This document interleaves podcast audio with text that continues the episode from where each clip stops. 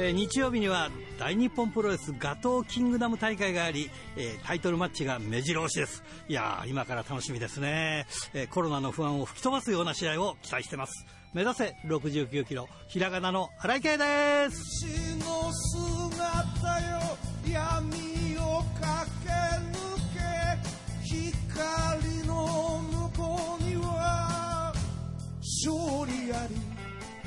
さて最近昼間はそこそこ暑いんですがこう夜になると結構ね冷え込んできます。やっぱり秋なんだなって感じますね。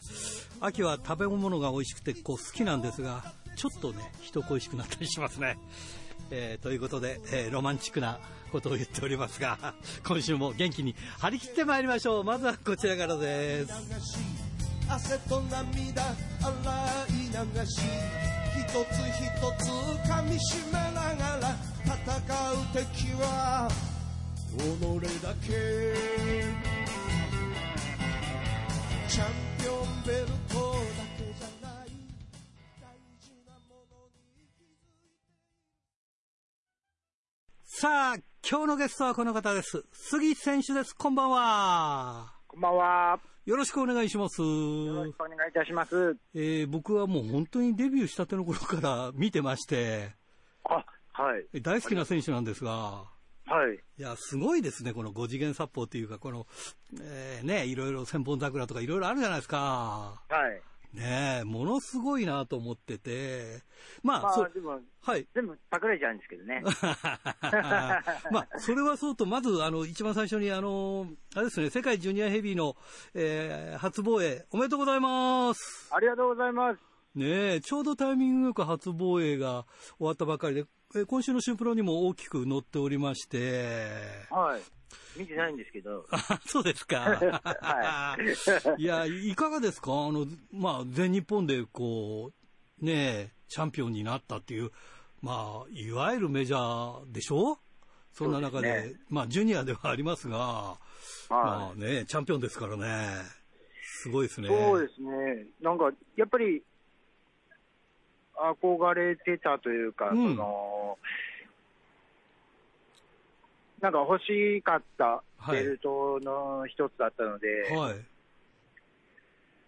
いや、なんかこんな機会もらえて、ちゃんと取ることができて嬉しいですね。でも逆に言うと、その機会があって、そこで取れたって、やっぱり実力すごいなっていう感じがしますよね。そうですね。なんか、自分で言うのもなんですけど。今してやったりという感じですよね。そうですね。どうですか？その、相手だったその青柳敦樹選手なんですけども、また、こう、挑戦したいみたいなことを言ってますが。ああ、そうなんですね。うん、この辺いかがでしょうか？まあ、来るなら来いって感じですかね。まあ、全く今の現時点では100回やっても100回勝てる自信があるんで、はい。そういう、まあ、うん、もうちょっと成長してから来なさいっていう感じですかね。うん、なるほどね。まあ、あのー、青柳選手自体もこう飛んだり跳ねたりするっていうか、まあまあ、その、いろんな飛び技があるんで、そういう意味では見てて、こう、なんか、ああ、こう、華やかだなっていう、お互いの試合がね。うん。はい、そういう意味では手が合ってるのかなって感じがしますが、その辺はいかがでしょうか？うん、ちょっとやっぱり、まだまだ。荒荒削りというか、なんですかね。まあ、僕の方が体重軽いですけど、はい、軽技が軽いというか、はあはあはあ、うん、なんか、うん、いまいちその、勝利に結びつくようなことではないんじゃないかなっていう。そういう意味で言うと、杉選手ももう20年近くやってるわけでしょ？はい。すごいよね。いやー、本当に、うん、もう、まさかこんな動けてるとは思わなかったんで。そうですよね。まあまあ、あんまりこういうこと言っちゃなんだけど、いろんなこうマスクマンとしてやってたから、その、はい、そういうのを、まあ、変遷もよく、まあ、僕も見てて、いやー、でも、すごいなっていうか、うん、うん。そういう中でこういうふうに、やっぱ、ああ、あの、収まるところに収まったのかなっていう感じがしますけども、今、立場としてはフリーでしょ？そうです。ずっとフリーです。ね、あ、ずっとフリーだったの？その中身のもの、うん、中身の人間はずっとフリーだったんですよね。あ、そういうことなんですか？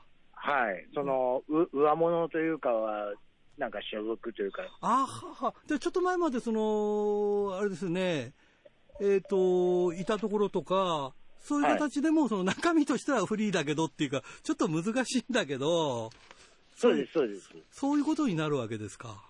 はい。ああ。なるほどね。よくわからないんですが、面白い世界ですね、そういうのもね。そうなんですよね。ねいや、どうですか、これからなんですけども、えー、うん、まあ、ベルト持って、まあ、いわゆるフリーですから、これ、全日本だけとは限らずに、他のところでも他のベルトか、もしくは、全日本の今あるベルトをちょっと、ちょっともうこう磨き上げていくのか、この辺はいかがなんですか？そうですね、その、やっぱりこう、人間と人間っていう生き物っていうのは、やっぱり、争い事が好きというか、嫌い、嫌いですけど、はい、争いが絶えないんで、はい、あのーすごい制限があるんですよ、やっぱり全日本に出てたら、この団体は出れないとか、あなるほど。なんか、ノア出てたら一切だめとか、はははは新日本プロレスだったら、まあ、新日本プロレスだけみたいな、はい、なんかそういう、やっぱ垣とかを壊していきたいですよね。あなるほどね。そのジュニアヘビー級とヘビー級の垣根とかも、うん、そういうのももう、いいんじゃない？この時代、その、井口が、IWGP ヘビー級みたいな。お前絶対100キロねえだろっていう。なるほどね。それでこの間あの、王道トーナメント、まあ、出たじゃないですか。はい。ね、王道トーナメントって、まあまあ、まさに王道だから、その、出る人、でかい人、でかい人って、特にその全日本はでかい人多いから、その中に出たっていうのは、やっぱり今言ったように、もういいじゃんか、その垣根なんかっていう、まあ、その一つの表れですね。そうですね。やっぱり1回戦、ジェイク・リーって、そうそう。今のチャンピオンじゃないですか。チャンピオン同士だったわけでしょ、はい、ジュニアとヘビーのね。はい、そりゃさすがに分が悪いよなっていうかね。そうですね。うん。でもまあ、そこでやれるっていうところはやっぱり、すごい話ですね。はい。いや、どうですか？今、じゃあ、面白い盛りじゃないですか？今面白いですね。うん。なんかね、あのー、最近ちょっとまあコロナがあるんで、全日本としても、まあ、最近は北海道来てないんですけども、はい、まあ、杉選手見たのは最後なんか僕は01の時だったのかなっていう感じがするんですけど、北海道はえー、なんで、どこの団体に出てらっしゃいました？北海道、僕、1回だけしか行ったことなくて、うん、あそうなんあ試合ではです、ね、試合では、じゃあ、それ、ゼロワンの時ですよね？ゼロワンの時です。そうだね、もう今からもう3年、3年か4年くらい前になりますね。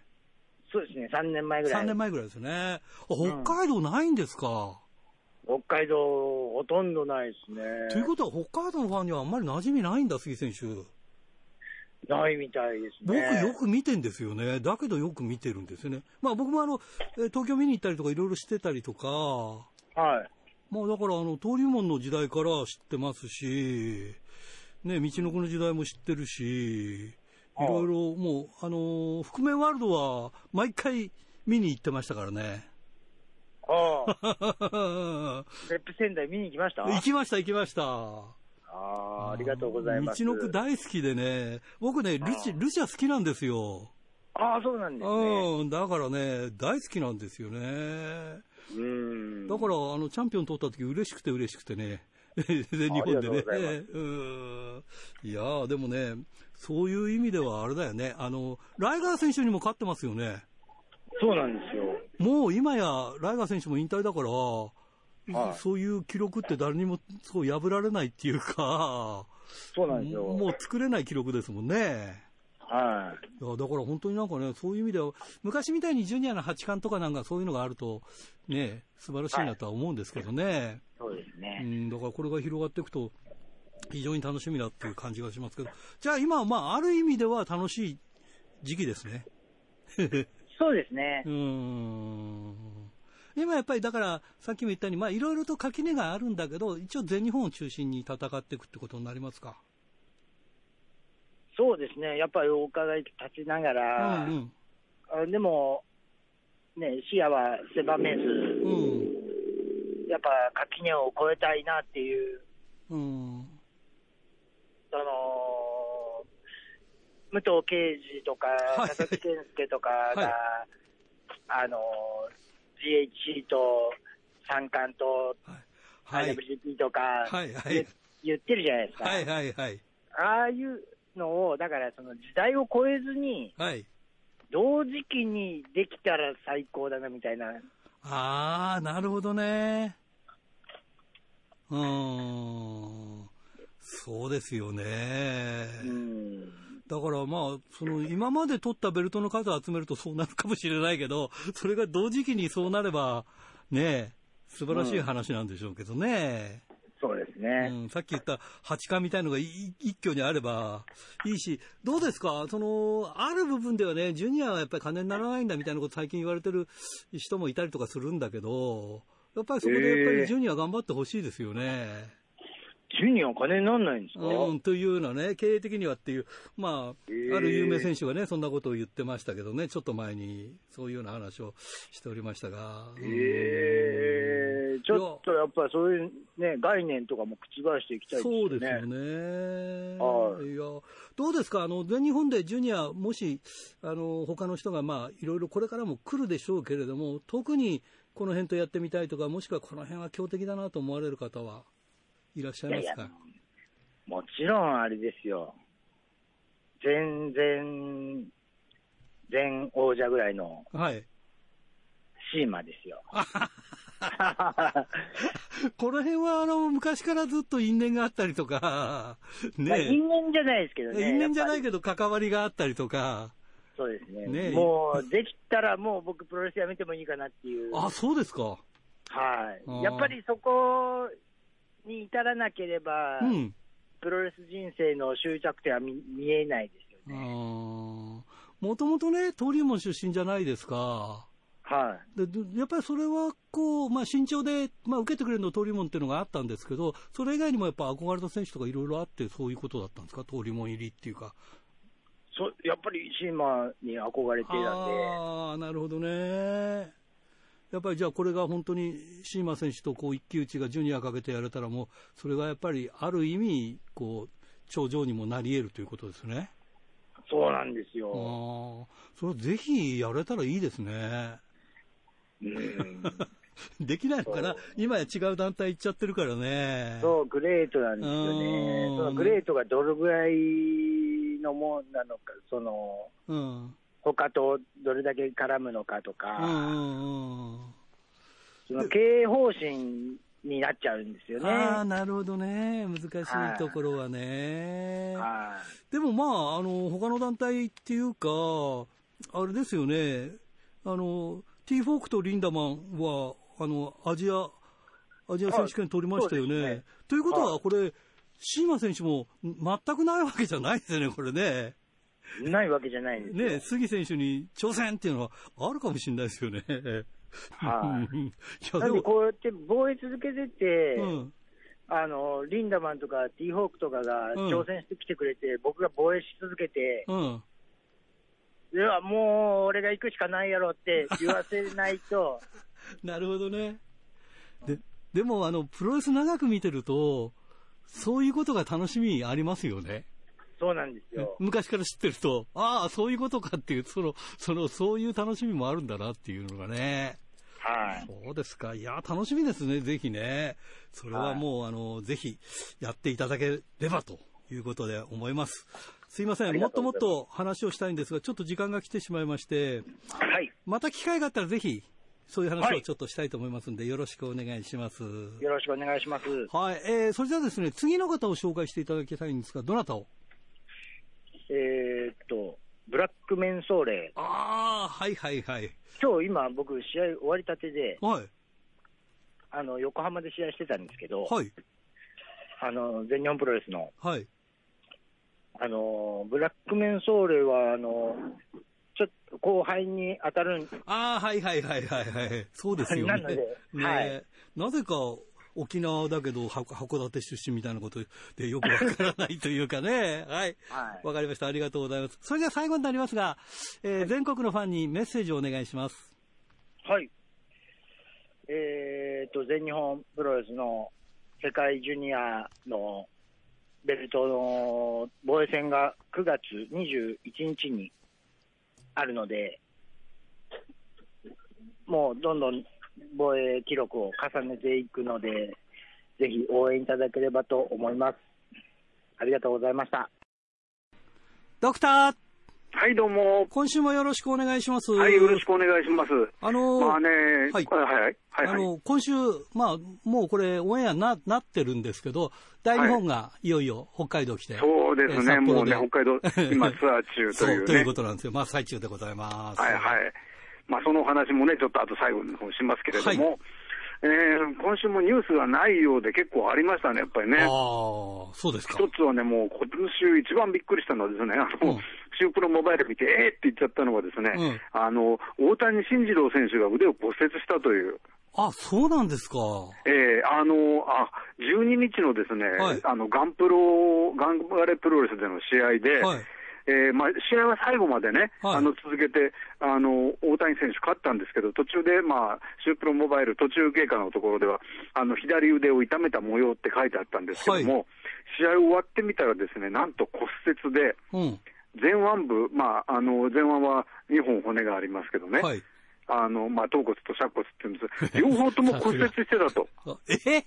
日本とも骨折してたという。じゃあ、ブランブランじゃないですかね。いやー、よくね、最後まで試合しましたよね、やっぱね。熱い男ですね。熱いですね。で、しかもね、あれなんですって、手術が必要なんですって。あそうなんですか。ええー、あ、ボルトで止めるみたいなやつ？しばらく欠、えー、しばらく欠場で、うん、まあね、おそらくはその、まあちょっと、まだこれからなんでわからないでしょうけども、うん、手術っていうのは、その、えー、金属プレートみたいなものがね、あ、ね、の、入る。はい。うん、で、まあ、それを、いずれは将来的には取るということになりますし、リハビリも必要になるでしょうからね、うん、まあ、あの、その時点でも、あの、復帰時期が未定とこういうふうに書いてありましたけど。あの、前、北海道来る前に、はい、試合で、なんか全日本に出て、やっぱり怪我したことがあって、大谷選手ね。いやー、怪我ってもう今回は本当にそれ、ね、腕、ま、丸々骨折ですからね、ねしかも手術が必要になるということで、うん、もう本当にもうゼロワン、今度こそ踏ん張りどころという感じですよね。そうですね。えー、まあね、うん、それから、まあね、えっ、ー、と、あとは、藤田実選手が、うん、あのいろんなあの濃厚接触者の疑いということでですね、まあ、そういう選手、他にも出てますけれどもね、うん、えー、ヤコ、清水ライト組のあのご夫婦とかも その あの感染してるようですけども、はい、いや、だけどね、それで考えたのはね、あの、うん、藤田実選手は今もう引っ張りだこなんですよね。あそうですね。フリーダムズとか、うんうん、頑張るプロレスはそうですけども、DDT とかヒートアップとか、はいバサーラかな、それから今週は、あの日本プロレス伝道会の大会にも確か出る予定だったはずですからね。はいはいいや、これが全部不意になってしまって、しかもね、フリーですからね。ねフリー選手、フリー選手は大変ですね。そうですね。えー、まあ、特にこういうふうに売れっ子だとね、もう、あの、例えば1週間、2週間試合出られないというだけでもね、うん、かなりの損失になってしまうでしょうからね。そうですね。どうなるのかというところですね、はい、まあ、早い復帰を、ね、祈りたいところですけれども、はい、で復帰といえば、ですね、はい、えー、田中ケロさんが、はいはいはい、えー、読みました。回復した、ね、よかったというか、あの、ですね。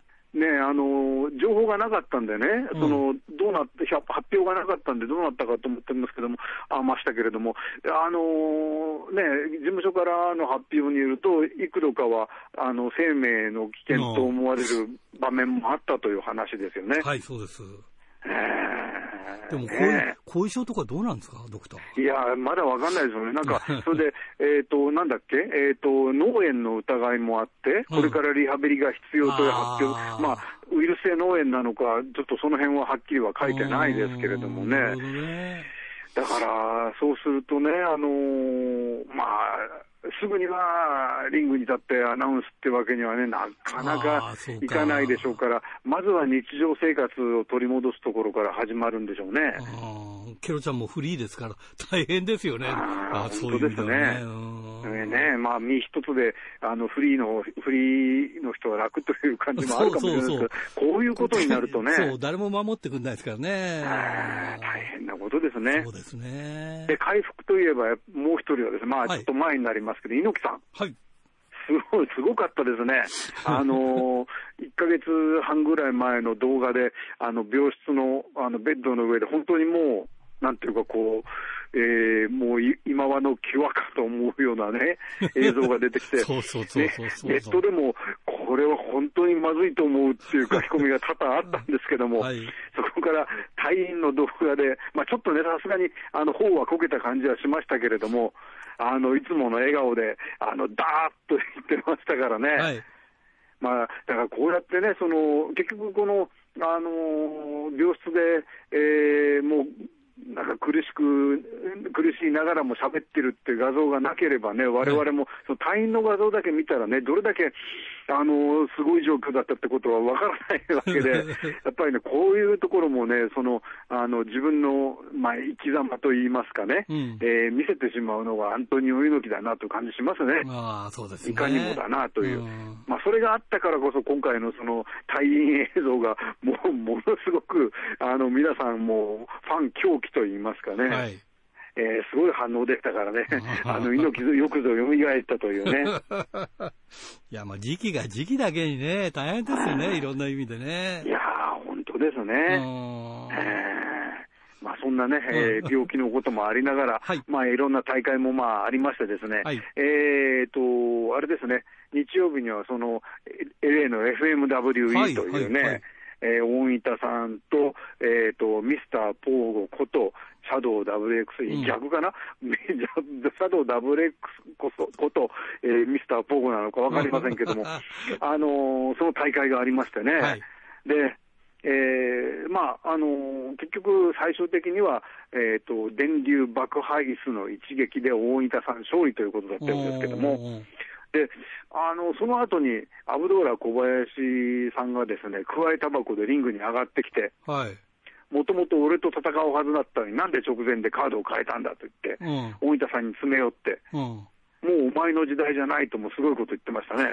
あの、加えたばこっていうのは大分のこう先輩特許っていうか。そうなんでしょうね。だからそこをもじったんでしょうね。うん、それを、あの、俺は、俺だって加えたばこだぞと。うん。っていうところなんです。まあ、そうそうタバコよく吸ってますからね、小林さんね、確かに。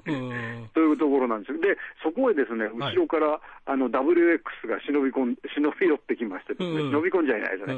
忍び寄ってきまして、どうなるのかと思ったら、えー、大分さんにビッグファイヤーというね。で、今度10月の時にですね、どうも、えー、アブドーラ小林、えー、シャドウ WX 改め、えー、ミスター・ポーがタッグを組みそうな 勢いですね、今ね。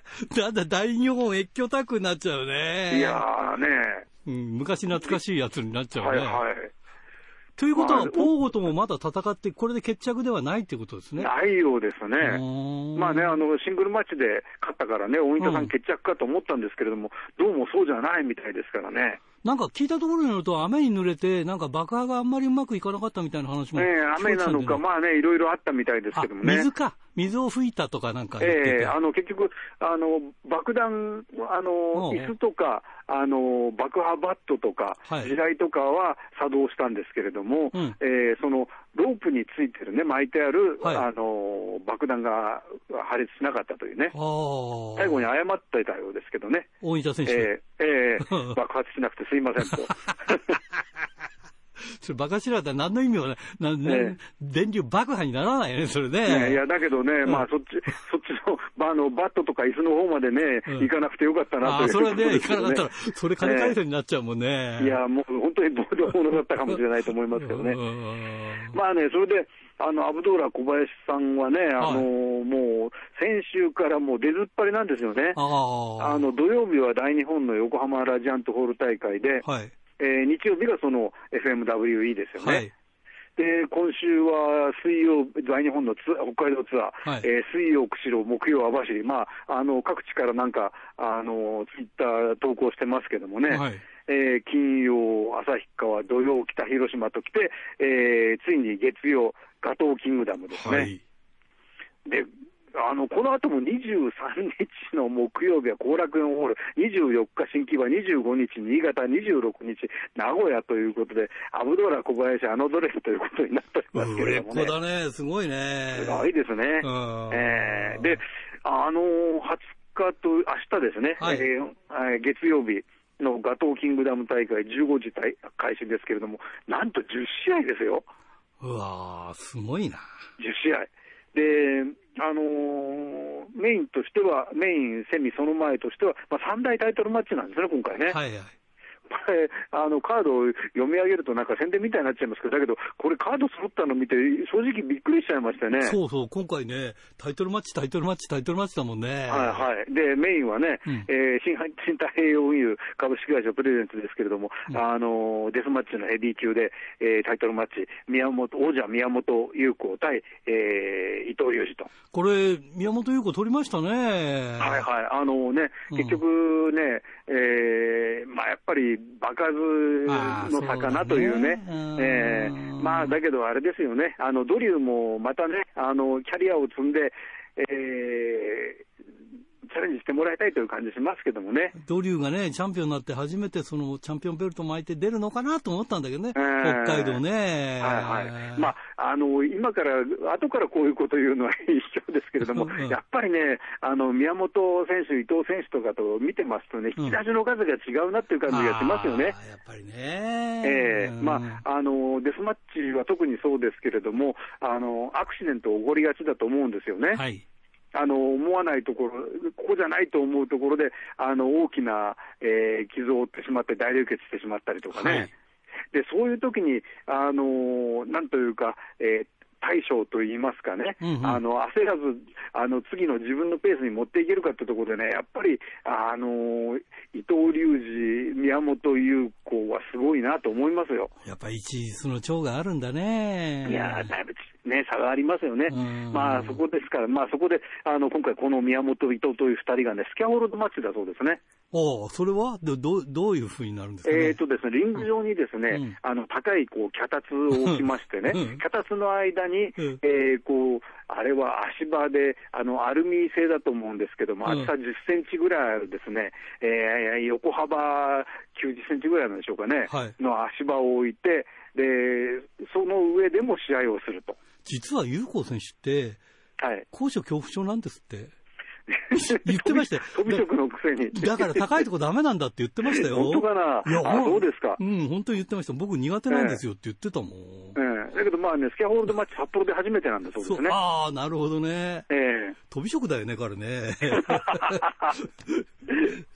まあ、それはあれですね、うん、あの外科医が血は嫌いだっていうのと同じかもしれませんけ ど、いや、よくわかんないですけどね。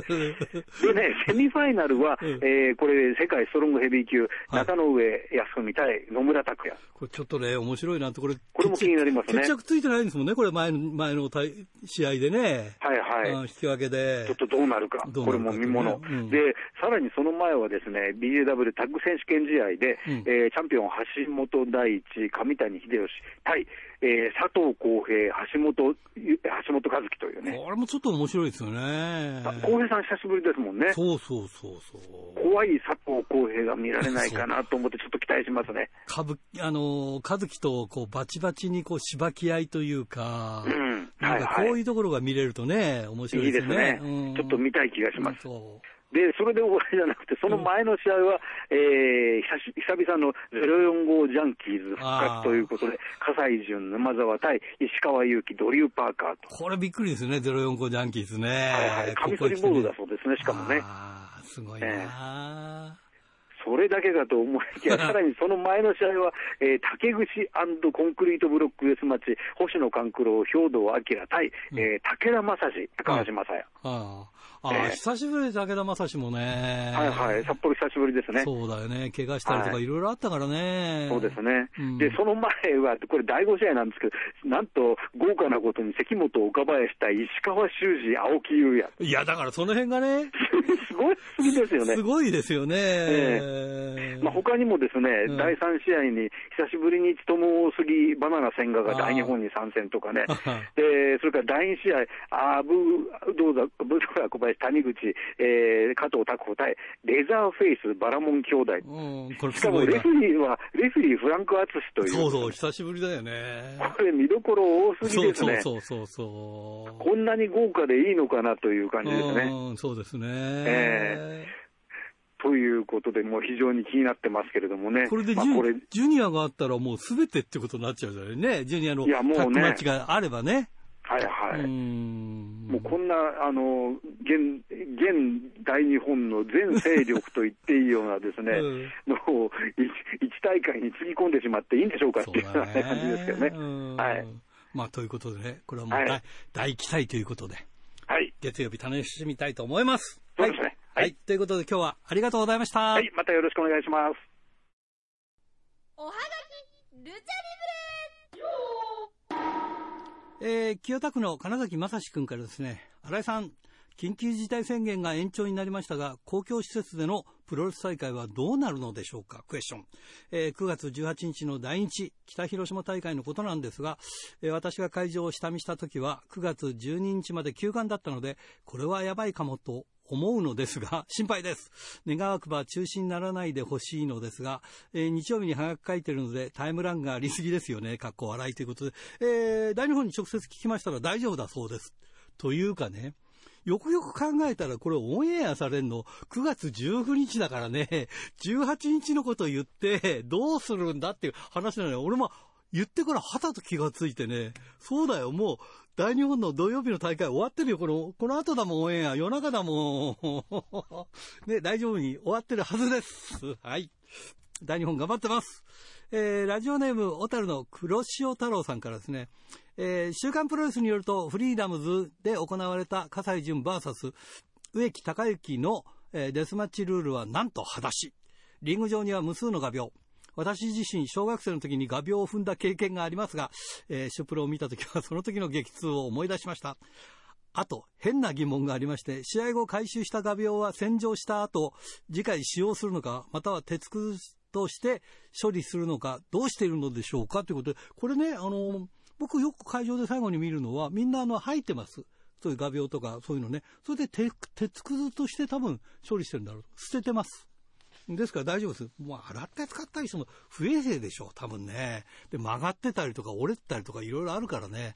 まあそんなことはしてないと思います。はい。白石区ラジオネーム、豊田勲君。えー、あれさんこんばんは。9.11北斗プロレス闇沢大会に行ってきました。何度も Google マップで確認しても行ける気がしなかったのですが、えー、誰かの座右の銘である未来はいつも面白いという言葉を信じ、闇沢から幾春別町までバスで向かい、えー、そこから会場まで数十分歩き、えー、会場の湯の本温泉旅館へ到着。えー、個人的にはこの時点で満足しました。か？っこ笑いということで。えー、今大会について書くと、藤原修吾選手が獲得したこれ TTT っていうのかな ?TTT 版インディ統一無差別級のベルトを見ることができなかったのは残念でしたが、えー、マスクのデザインが変わっていたルールルル、えー、北斗初登場となった柳瀬プロレスレディアスの先、えー、サエ選手。約1年9ヶ月ぶりの北斗での試合となった智也選手など見どころ満載の大会でした。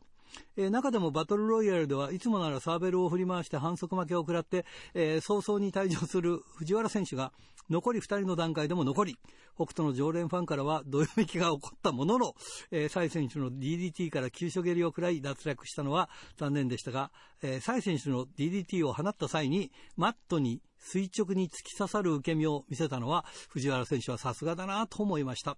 えー、正直、ここ数年は北斗は置きに行く札幌大会よりもいい具合に肩の力が抜けて、のびのびと行う地方大会の方が面白いなって思いますね。ということでね。はい。えー、それからこれ、富山県、えー、ラジオネーム高木克彦君からですね、えー、スターダムジュリアが首の治療のため9.11から9.25まで欠場。えー、少し前、北にオーナーは、北にオーナーか、えー、スターダムの観客数やファンクラブの会員制が増えた。えー、今後、1万人クラスの大会開催と発言に、えー、個人的には可能なけは大事だが、明らかにスターダムは興行数増えて、移動や試合で前より明らかに選手に負担がかかっているんだから、スターダムの選手たちの体調や怪我の対策もちゃんとしてますよ、の話題もしろよ、と思ってましたね。えー、ロッシー小川さんは昔の前兆の移動と工業数を比べたら大したことないだろうと思ってないだろうなって。まあ、そこはどうかわかりませんけど、まあそういうことですね。はい。わかりますよ。あなたの言ってることがね。はい。千歳のラジオネーム、大和武さんから、えー、根室のアマチュアプロレス団体、新根室プロレスの代表、サムソン宮本さんが亡くなり、ちょうど1年が経ち、地元の北海道、根室市で、えー、追悼イベントが開かれました。あ、これ僕、ニュースで見ました。えー、本当ならサムソン代表がプロレスで葬式をしてほしいという遺言がありましたが、えー、コロナ禍のため一周期に合わせて一度限りの復活だそうです。えー、追悼イベントを取り仕切ったのはサムソンさんの弟、おっさんタイガーで、遺言がとにかくいっぱいあるんですよ。全部パソコンのフォルダに入ってまして、点々点。ただ中身はまっさらでしたあ。完全に僕たちに託した感じですよね。と取材に答えていました。えー、身長3メートルのウェブツレスラー、アンドレザ・ジャイアントパンダも復活。観客は定員の70人が集まり、改めて人気の高さを感じました。メンバーはいつ復活してもいいようにトレーニングを続けているようです。えー、それからこれ、えー、小樽市ラジオネームタルコスネークメガネ君から山下選手へ、いよいよビッグマッチである大田区体育館大会ですが、えー、ベルトをかけてのメインパートナー、メインとパートナーである伊藤選手との試合というのは、えー、今どのような心境でしょうか。ぜひ、ベルト防衛して、いずれまた北海道で東京女子を観戦したいと思っているので、活躍を願ってますね。ということで、これ聞いてます。伊藤選手にね、あ山下選手にね、聞いております。はい。えー、最後かな？これ、目室町のラジオネーム、元広島県民さんへ。えー、9月11日、北斗プロレス三笠大会を観戦してきました。えー、今年4月以来の北斗プロレスの観戦でした。今回は入場料1000円だったのが当日になって入場料無料になりラッキーでした。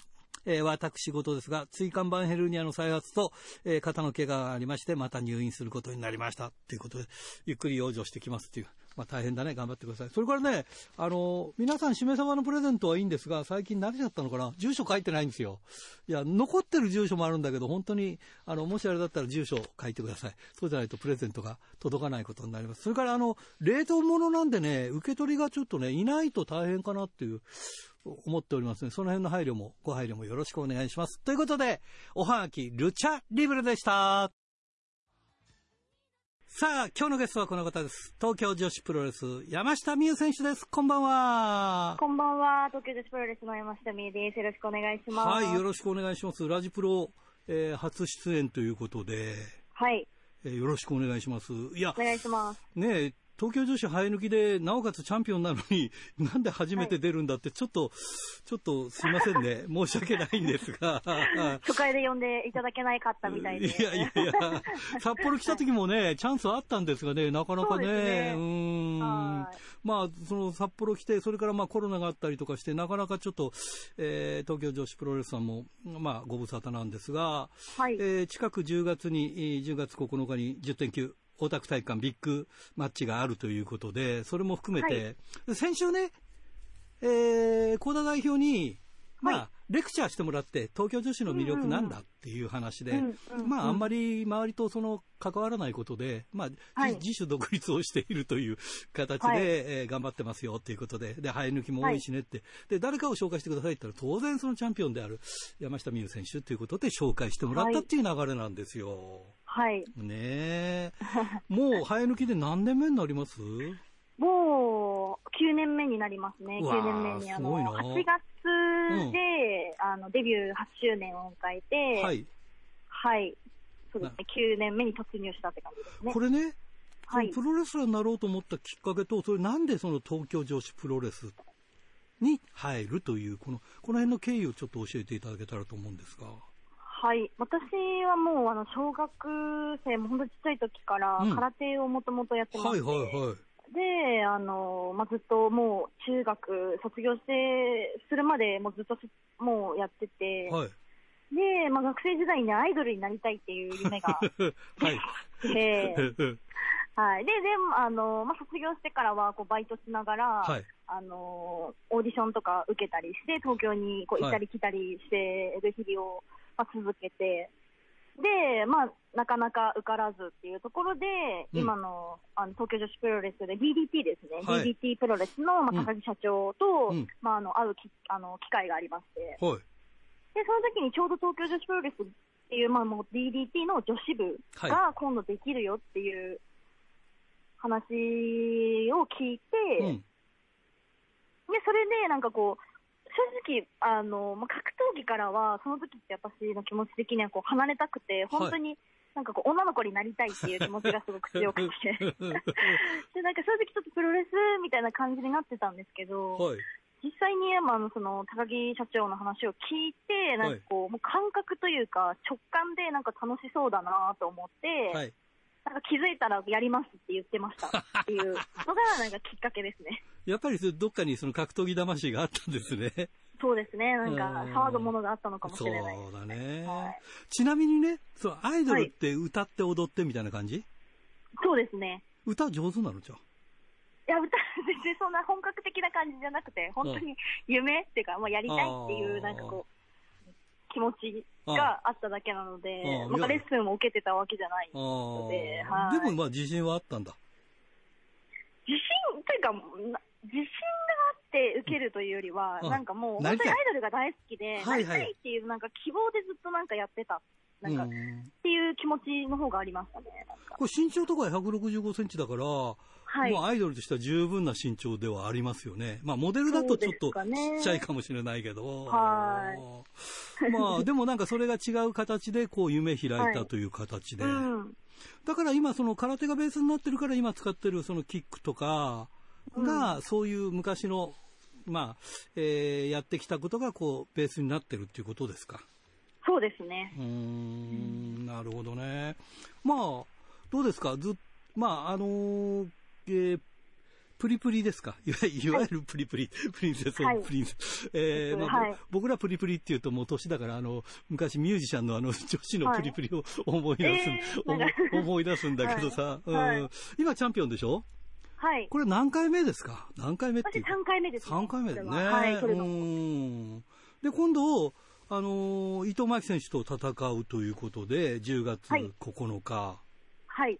で、伊藤選手が、えー、あれですよね、えー、レッスルプリンセス2で勝ち上がったんでしたっけ？あ、違うか。いや、えっと、で、やるんだ。トーナトーナメントで、そう、そうプリンセスカップだ。はい、伊藤真希が、勝って、えー、っと、はい、勝ち進んで、プリンス、えー、スルプリンセス2。2で、今度やる。体育館で、はい、やるというタイトルマッチ。で、これって、はいちょっと聞きたかったんですけど、これ勝ち上がったから、はい、ら、あの、挑戦できるってもんじゃないんですね。これ、指名したんですね？うん、はい、あの、歌ってるわけではないので、トーナメントで優勝者が、うん、その、ビッグマッチだったり、そのタイトルマッチに自然に挑戦できるっていうのが歌ってるわけではないので、うん、そこはもう、そうですね、私が、まあ、あの、やろうと。はい。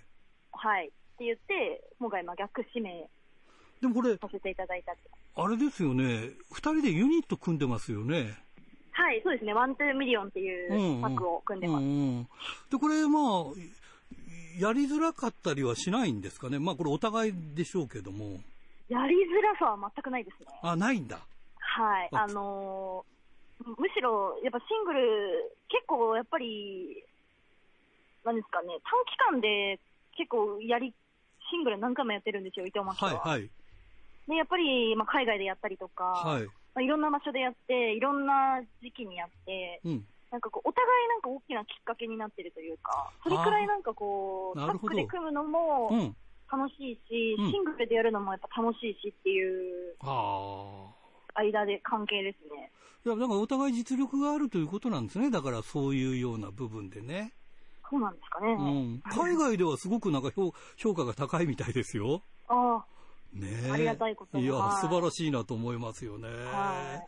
じゃあまあ、ある部分手の内はよく知ってるっていう感じですか？そうですね。うん。じゃあもう、最後これは下まないようにしようとかそういう感じがあるんでしょ、うん、もうそうですし、この空気になったら、伊藤が強いとか、うん、そういうもうその、うちのうちまで、私は知り尽くしてますね。うん、なるほどね。そうか。伊藤選手なんか怪我をしてるような話も聞いたんだけど。トーナメント中に、あのー、試合で、あのが顔面ですかね、顔面骨折、ちょっと負傷してしまったんですけど、まあ、やっぱりそこの、まあ、あの彼女の気持ちの強さというか、まあ、そこであのもうやっぱり優勝して、うん、それも押し切って、それを抱えても優勝できたっていうのは、やっぱりその彼女の強さですし。なるほどね。はい。まあそういうこともあるから、あの、挑戦受けるよっていうのもあるんでしょうね、きっとね。そうですね、そうですね。まあ、もう、彼女的には、うん、うん、やっぱり優勝して、その勢いで、うん、私を倒したいっていう気持ちは強いと思います。ああ、なるほどですね。はい、どうですか？あのー高田代表に聞いて、まあ、あの、はい、他とは混じらないっていう、だからまあ、その、ちょっと測り、まあ、物差しで言えば、はい、どことどこがとか、そういうことで測れないんだけど、うん、自信の方はどうですか？もうどこの団体にも負けないよっていう、まあ、十分そのプロだからあるんでしょうけれども。うん、なんかそれがやっぱ不思議で、自分たちがやっぱりあの、まあ、コーダーからも聞いてると思うんですけど、うん、そのやっぱもうずっとなもう旗揚げしてから、やっぱり独自でやってきて、私たちは私たちのやり方でずっと戦ってきたので、はい、なんかこう意識とし意識として、まあ、他の団体さんをやっぱ意識をするっていう、なんかこう、概念がないというか、形がないというか、流れがないんですよ。愚問ですね、ことを聞いてるのね。今の話はね、僕らが聞いてるのはね。そうなんです。なので、やっぱりもちろんその女子プロレスっていうジャンルにおいて、やっぱり、あの、他の団体さんも、うん、にも、もちろんいいところがあるっていう、うん、比べるものじゃないなって思っちゃうんですよね、私も、はそうで。すごいな、なのでやっぱり、うん、独自路線をやっぱ走ってる、うん、私たちだからこその感覚なのかなっていうのはあります。ああ、なるほどね。だからうちが一番だとかではなくて、私たちにしか見せられないものを見せてるっていう部分では、自信はありますね。なので。じゃあよく言われる言葉だけど、はい、オンリーワンなんだね。そういう意味ではね。そうですね。うん。だから、はい、えー、ただまあ、ファンからすると、ナンバーワンってどこよみたいな、こう探したりとか、はいうんうん、ここの団体と比べたらどうよみたいな感じだけど、まあ、そういうことではないんだもう、すでに概念すらないという。そうですね。うん。いや、すごい。ああ、よく、なんか、なんとなく分かってきました。だから、うんうん。なんか、他の団体って混じり合うじゃないですか。この、この選手が、だからそこに行かなくても見れたりするわけよ。うんうん、ね、今度どっかの団体来るけど、その団体にゲストとして他の団体からの選手が来てビッグマッチやるとか、はい、そういうのを見れたりするわけ。で、そこが計りになって戦ってるから、えー、どっちが強いかっていうのはあるんだけど、うんうん。それもすごく面白いですよね。やっぱ昔か、昔の、うん、やっぱその女子プロレス界の、こう、歴史というか、それもすごく歴史で、私も見てるので、うんうん、すごいその面白さもあってっていう、なんかこう、ありますよね。でもあれだよね、やっぱり東京女子を知るためには、東京女子の試合見るしかないんだもんね。そうですよね。その特別感は、はい。これはすごいね。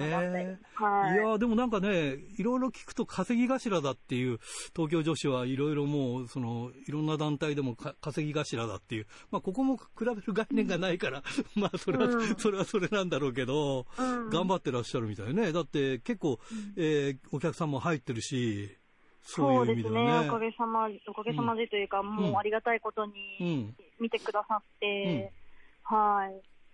楽しんでくださってますね、皆さん。あのー、まあ、大体これでその東京女子っていうそのカテゴリーがよく分かったんですけど、やっぱりじゃあもうそのファンの方ももうそういう意識でも、こう、東京女子は東京女子だけだよみたいな感じで、割と熱狂的なファンが多いんですか？そうですね。なんかこう、なんか私たちが進む道を、うんなんかこう、喜んでこう、いつもいつも喜んでついてきてくださるというか、うん、こう、信じてくださるんですよね。うん、なるほどね。それだからあれだよね、きっとそういうふうに作ってきたんだよね、作り上げてきたんだよね、どことも、ま、交わらず、そういうふうにど、まあ、ある意味教育してきたっていうか、うんうんうん、そういうふうですよね。そうですね、私たちがやっぱりその、まあ、こう進んできたところをやっぱり本当にずっと見てくれて、で見つけてくれて、うん、まあ、そこに本当についてきてくれる皆さんのおかげで今があるというか、なるほどね。未来も作っていけるっていう部分ですよね。でもまあ、新たにね、ファンも増えていくんでしょうけれど、はい、割とその辺はあれですか、垣根は高くはない、あのそのなんていうか、うん、パッと見てもすぐ分かるっていう感じですか？ああの分かりやすいと思います、それは。分かりやすい。はい、多分もうキャラが、うん、あのもう分かりやすいので、うん、どっちかに分かれるので、大体、東京女子プロレス全体が好きっていう方と、はい、この子が好きっていうのは、なんかもう本当にみんな分かりやすいので、ほうほう。1回目で割と見つけられる気がします。あ、そうなの？じゃあその、はい、あこの子に肩入れするっていう子が、例えば見に行って東京女子プロレスも面白いけど、この子に肩入れするっていう子ができる、はい、できるし、それかもう、うん、その1回目で、うん、あ、東京女子プロレスが大好きだ、東京女子プロレスを応援しようっていうふうに、うん、どっちかにもう転がりますね。いや、どっち？って言ったら、言ったら全部、分かりやすいです。言ったら全部、ポロッと参っちゃうってことじゃないね、そしたらね。っていうのは、なんか多いんじゃないかなって思いますね。ああ、はい。じゃあ、ぜひみんなに見てもらいたいですよね。そうですね。うん。あの、札幌来た時、はい。思い出ありますか？え、お、お寿司ってか、あの、海鮮が大好きなので。美味しかった。そうなんですよ。札幌大会した時に、北海道初めて行ったんですよ。うんうん。で、それでもう、楽しみに絶対お寿司を食べるっていうのを決めてたので。本当？で、でもやっぱ新鮮で、けどやっぱ、価格がお安い。そうですよね。その中でも私、一人で4000、5000円ぐらい食べます、ああ、素晴らしいね。あの、はい、ちなみにうちの番組、スポンサーが回転寿司なんで、はいえー、そうなんです ぜひ北海道来たら、あの、ご、ご馳走しますからよろしくどうぞ。食べたいです。お願いします。でも北海道来たいですよね。また、そのコロ、コロナも少しね、収まったらね。はい。やっぱりね。うん、団体の子に、ノア光と子がいるんですけど、はい。子があの北海道出身なんですよ。あ、そうなんですか。はい。なのでね、コロナが落ち着けば、またみんなで行きたいなっていうのはね、あります、ね。凱旋工業ね。はい、できればね。いや、あの、なんか、僕も初めてその東京女子の方とこうお話をしてね、その魅力とかいろんなことが分かりましたね。はい、ありがとうございます、うん。やっぱり聞いてみないとね、なんとなくこう、うんっていう、なんかこう、見ないと分かんないっていうか、うん、なんかね、こう、ちょっと、ちょっとこう、ハードルが高いかなと思ってたの。ええーなんですね。うん、な、な、なんとなくね、つまりその独立、あの、自分たちのところは意思は曲げないぞみたいなところがこうな、ん、なんかあるから、うん、割とそういうところがあって、いやそうじゃなくてもっとわかりやすくて、えー、はい、ね、誰かのファンになっちゃうよっていう、すごく、ああ、それはいいことだなっていうのがね、非常によく見えてきましたね。はい。いや、もっともっとお話聞きたいんですけど、またね、機会作りますからぜひ出てください、また。はい、よろしくお願いします。で、ぜひ東京女子も宣伝してください。よろしく。はい、はい、えー、全国に聞こえておりますので、最後に全国のファンの皆さんにメッセージをお願いします。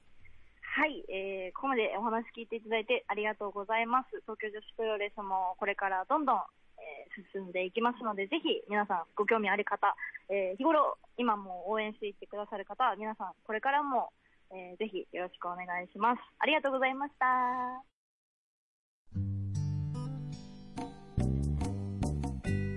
さて、先週のプレゼントの当選者を発表しましょう。先週のプレゼントは、モンドセレクション金賞を受賞した久恵比寿の匠のしめ鯖を1名様ということで、えー、当選したのは中央区ラジオネームマッスル頑固親父さんに当たりました。おめでとうございま。さて、今週のプレゼントは、モンドセレクション金賞を受賞した久恵比寿の匠のしめ鯖を1名様にプレゼントします。どしどしご応募ください。メールアドレスは rpro.hbc.co.jp ファックスは011-232-1287。宛先は郵便番号060-8501、えー、HBC ラジオ、ラジプロと書いてください。来週木曜日必着です。インターネットで聞く方は HBC をクリックしてください。それでね、あの、先ほども言いましたが、冷凍物なんで、宅配便の方で多分その時間の問い合わせとかあると思うんで、電話番号を書いていただけたらそのやり取りができると思うんで、えー、もしよろしければ電話番号の方もしっかり書いてください。ということで、えー、電話番号もよろしくお願いします。えー、月曜日は、ぜひぜひ、えー、ガトーギンキングダムでお会いしたいと思います。ということで、いつものようにお相手は、ひらがなの荒井圭でした。それではまた来週まで。さようならの日眺めた月だってやっぱり